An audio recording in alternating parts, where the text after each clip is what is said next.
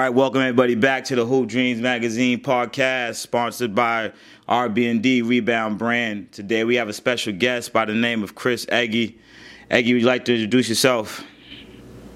Hey, how you doing? Uh, yeah, my name is Chris Egi. You know, uh, former Harvard basketball player, just recently graduated. Uh, was captain of the team this past year. So, uh, we'll get started right there. Um, just growing up, you know, what were your what were your dreams growing up as a kid? Um, was basketball always a thought in your mind that you always wanted to do when you was younger, or did you have aspirations to do something else?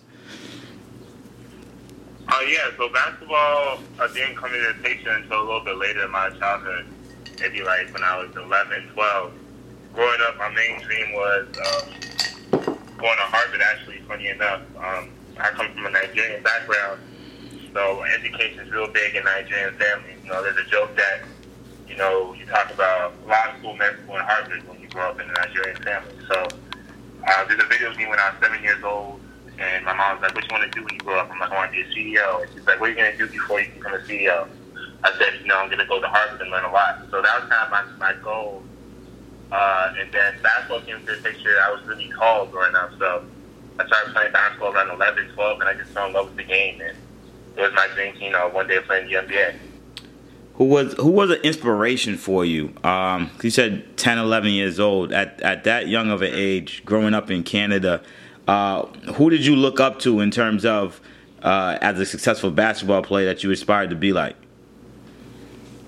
Yeah, so there's there, the main person I looked up to was my brother. Honestly, he play, he was playing. You know, he's trying to play high school ball, and we used to play all the time in the basement on like a little tight net. And the main my main goal was you know being better than him. So that was the main person I looked up to. And then uh, Chris Bosh was a big guy on the Raptors at that time. So I always be watching the Raptors games, you know, watch Chris Bosh play, and try to model my game after him. So, you know, you said at a at a young age you knew that you wanted to go to Harvard. What was it about Harvard that pushed you at a young age to thrive, to uh, be able to attend and say that that you got accepted? Yeah, I think at a young age I didn't fully understand it, but I think it was just this idea that uh, Harvard was like the symbol of you know mobility, you know, an opportunity to you know do do good for my family and to succeed, you know. And it seems like people who were successful in life went to Harvard, and I thought that would be a great place to go to you know open up doors for myself and my family and to create these opportunities that you know a lot of kids, a lot of black kids especially, don't get. I mean, you had a a, a, great chance to pursue a lot of different academic institutions in terms of attending for academic purposes and also basketball purposes. In terms of Northwestern, uh, Vanderbilt, how did you decide that Harvard was the one? Because you know schools come in. You may you at a young age say, you know, I'm, I'm going to Harvard, but yeah. when all these other schools come in, did you ever at one point say, I may not be going to Harvard, I may be going a different route? Oh yeah, for sure. Um, when I first started getting recruited, I, Harvard kind of fell off the map for me in high school. You know, because of my main goal is you know playing basketball, so I was looking at all different kinds of schools, and Harvard wasn't really one of my main choices.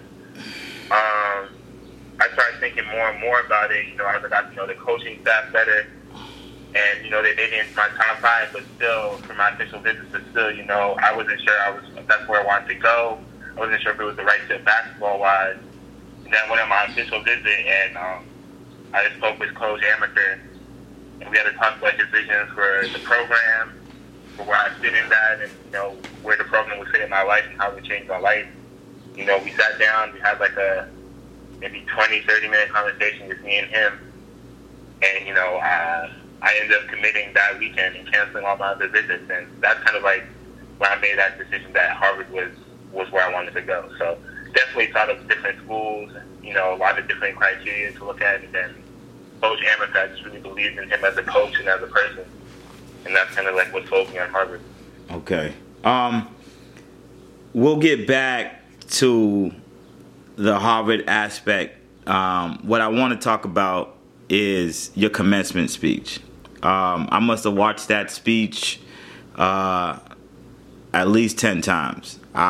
The way you articulated the speech, the way you used the analogy of continuing to climb the branch and and just point up and continue to say, keep going. Uh, success for you, how do you measure success? When that line, you say you just point up and, and continue to say, keep going. Is there a ceiling for you in terms of success, or do you just continue wanting to make a better person yourself and continue to thrive and just uh, have people look at you as the measurement, as the bar of, of success?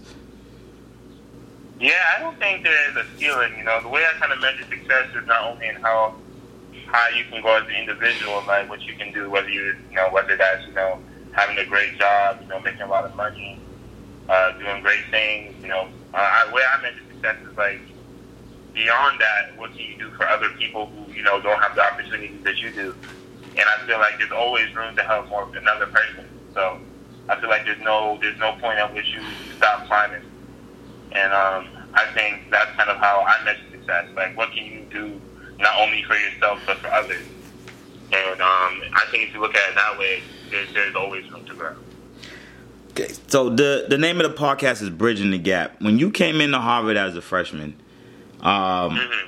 you received one of the most recognized, achieved, uh, highest academic awards um, as a freshman, the the Detur book prize. Um, yes, sir. Did you even know that was a thing coming into Harvard, or was it something that you just found out when you won it? Oh, something I just found out when I won it. So, like, it's funny because to continue on for that, does uh, yeah. do was there somebody who? So it's um, in terms of bridging the gap. Was there somebody who was on the team or on campus that you know looked at you and said, you know what, I'm gonna help you get through this first year of college, or I'm gonna help you get through these four years of college? Yeah, no, uh, that's a great question. I think it was really my teammates. You know, uh, there's this one senior on the team. His name was uh, Steve Moundou-Missi. He's from Cameroon. He was the captain of the team uh, my freshman year. And, you know, just seeing how he kind of balanced basketball and academics, and he was like, he was doing, he was crazy smart. He was doing math as his major with computer science as his minor. And was on the basketball team, was the captain of the team. That kind of inspired me. I just tried to, like, see what he did, trying to model everything I did after him. And, uh, you know, I had a goal board my freshman year where I wrote down all of my goals for the year. One of my goals was to get, like, a three-point, you know, 3.75 freshman year. I thought that would be like something hard to get, but something I could maybe get. And then I remember I got back my first math test and I got like a 90 something on it. And I was like, you know what, let's boost the goal. And I set my goal to 4.0. And, you know, at the end of my freshman year, I ended up getting a 396, which is why I got the award. So it's just that kind of, you know, seeing other people who are capable of doing it kind of inspired me. Having them by my side, having coach being very supportive, you know, if you had an exam, you can't you practice with it early, stuff like that. Um, we would practice less during like the reading period for exams. So coach was really supportive. Um, my teammates were really supportive, and it just really helped me kind of, like you said, bridge that gap between high school and college. That helped me hit the ground running. Good. Um, now, life after basketball. Usually, when when a collegiate athlete graduates, um, you you think you know the next step is a pro career. You decided not to pursue a pro career uh, at the moment.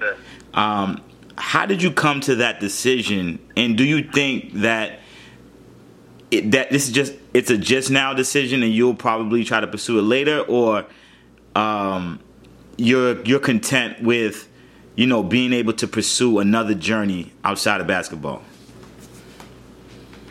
Yeah, I feel like kind of how I came to the decision. My goal is always to play in the NBA. Um, and in college, you know, I dealt with injuries. There's a lot of competition on the team, and things just didn't work out with me in terms of you know generating the buzz I needed to to be able to be like an NBA prospect. And then at that point, you know, something that someone had always spoken to me about when I was you know thinking about Harvard versus other schools is like, what's your plan B? And Harvard provided me with a great plan B. So by the time I was, and at the end of my sophomore year, I was working an internship on Wall Street. uh, during the summer while I was also, you know, doing my basketball workouts. So I've been doing that the past two summers, just kind of getting ready for Plan B in case, you know, basketball didn't work out in terms of going to the NBA. And then I had to make the decision between maybe going overseas and playing in like, you know, maybe not a great league or, you know, having a chance to have a great job over here and start a great career. And um, one thing that I guess I learned from my journey at Harvard was I'm much more than just a basketball player. There's much more to me, and um, I think this is a great opportunity. And I'm kind of I'm kind of settled in it. You know, I'm, I appreciate the fact that I've had a great basketball career, but I think um, I think it's time for me to pave a different path. And I think that is an interesting path, and I think it's an opportunity to use different aspects of my life. Um, like coach always told me, you know, you're more than just a basketball player. It's time for me to kind of live up to that feeling, you know.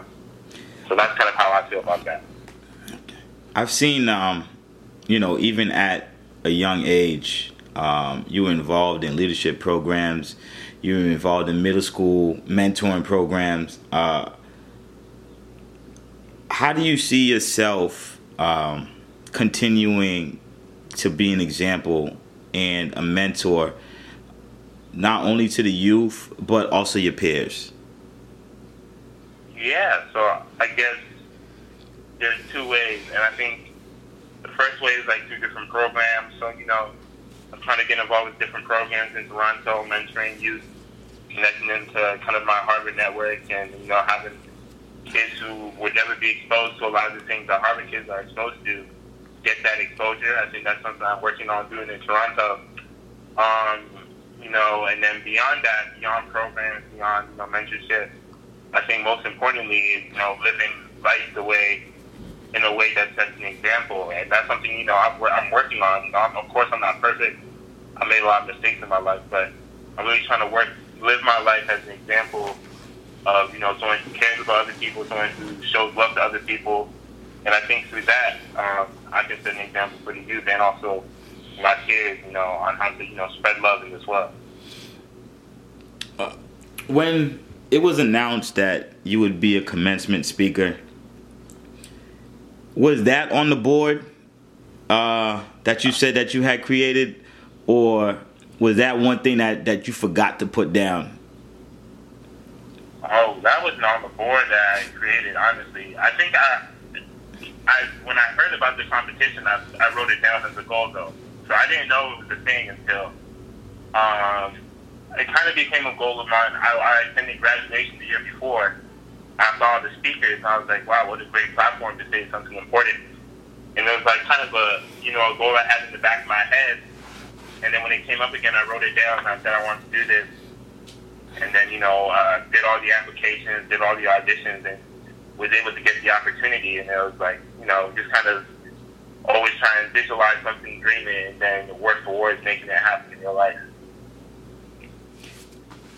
uh, just to um, follow up um, with visions. Um, being a team captain, you're you know looked at as a leader. I mean, on on paper, before you even stepped into um, the Harvard campus, you was part of outreach council, leadership programs. You was all, you yourself have already put yourself in a position uh, of leadership. So when you got announced to be captain, uh, did you feel pressure in terms of now, okay, the underclassmen are now looking up towards me because I have to answer the questions that they have and I have to lead by example. Is there anybody on the team that you took under the wing and said, you know what, I'm going to mold this gentleman to not only be the best basketball player on the court, but also just a great individual not only just in Harvard but in life itself? Yeah, you know, honestly, I think part of the reason why the position of captain was undaunting to me was because, you know, I always tried to, even as a junior, I tried to kind of take that approach to some of the younger players and, you know, try and, you know, help them in any way possible. You know, one guy who comes to mind is uh, he's, he's going to be a junior now, but his name is Robert Baker. Like a tall, seven foot, uh, big, they can shoot and handle it, like a lot of potential, a little bit slim, and you know, I just always stayed on him about how to eat, how he needs to work out, Uh, and then you know, I was introducing him to like different, you know, a networking events, different internship programs, you know, helping him meet new people. And I, I tried to take him under my wing as much as possible and show him, you know, show him some of the things I was trying to do and try and show him some of the pitfalls that I fell into and help him avoid those. So, you know, um, that's kind of, I just, you know, see so much potential in a lot of these kids. Coach does a great job of recruiting great kids. You know, I just try and help them in anything that they need help with. Try and give them advice, you know, because obviously I have different, I, I've experienced it, you know, I, I've been able to, you know, succeed within the Harvard environment. So I try and pass that on to my team. Good. Okay. Um, just to get started to wrap things up, if there anything that you could say to the younger generation coming up, those inspiring to go to a Harvard, um, those inspiring just to come from Canada to go to a collegiate institution in the United States um, as a young black male. I know during your commencement speech you you had mentioned uh, Mike Brown and his goals and how his goals got stopped short and into him reaching um, all of his dreams. It, is there a message that you have for the young uh, group of young males um, of color uh, who think that it just might be too hard to get into Harvard um, in just because of the product of the environment that they come from, or just in terms of it's just not something that's presented to them at a young age as the way that your parents did? Yeah. No, the main thing I would say is, you know, don't let the world tell you what you can and can't do. I know as a black man, it's easy, or a black woman, it's easy to be, you know, told by the society that there are only certain things that you are capable of. But uh, I believe with hard work and dedication, you know, you're capable of more than you could ever imagine. And obviously, there are very real barriers to success and very real obstacles to achieving everything that you want to achieve. But also know that you're capable of more than you can ever imagine, and that's what I would say. And uh, yeah, that's what I would say. Okay, thank you, Chris Egi, for uh, being a part of the Bridging the Gap podcast. Uh, you can sign out the way you want to sign out. Um, I just like to say thank you again uh, for being a guest. No, thank you for having me, my man, and appreciate all the work you're doing. I really appreciate that. Thank you. Thank you. This is for your hoop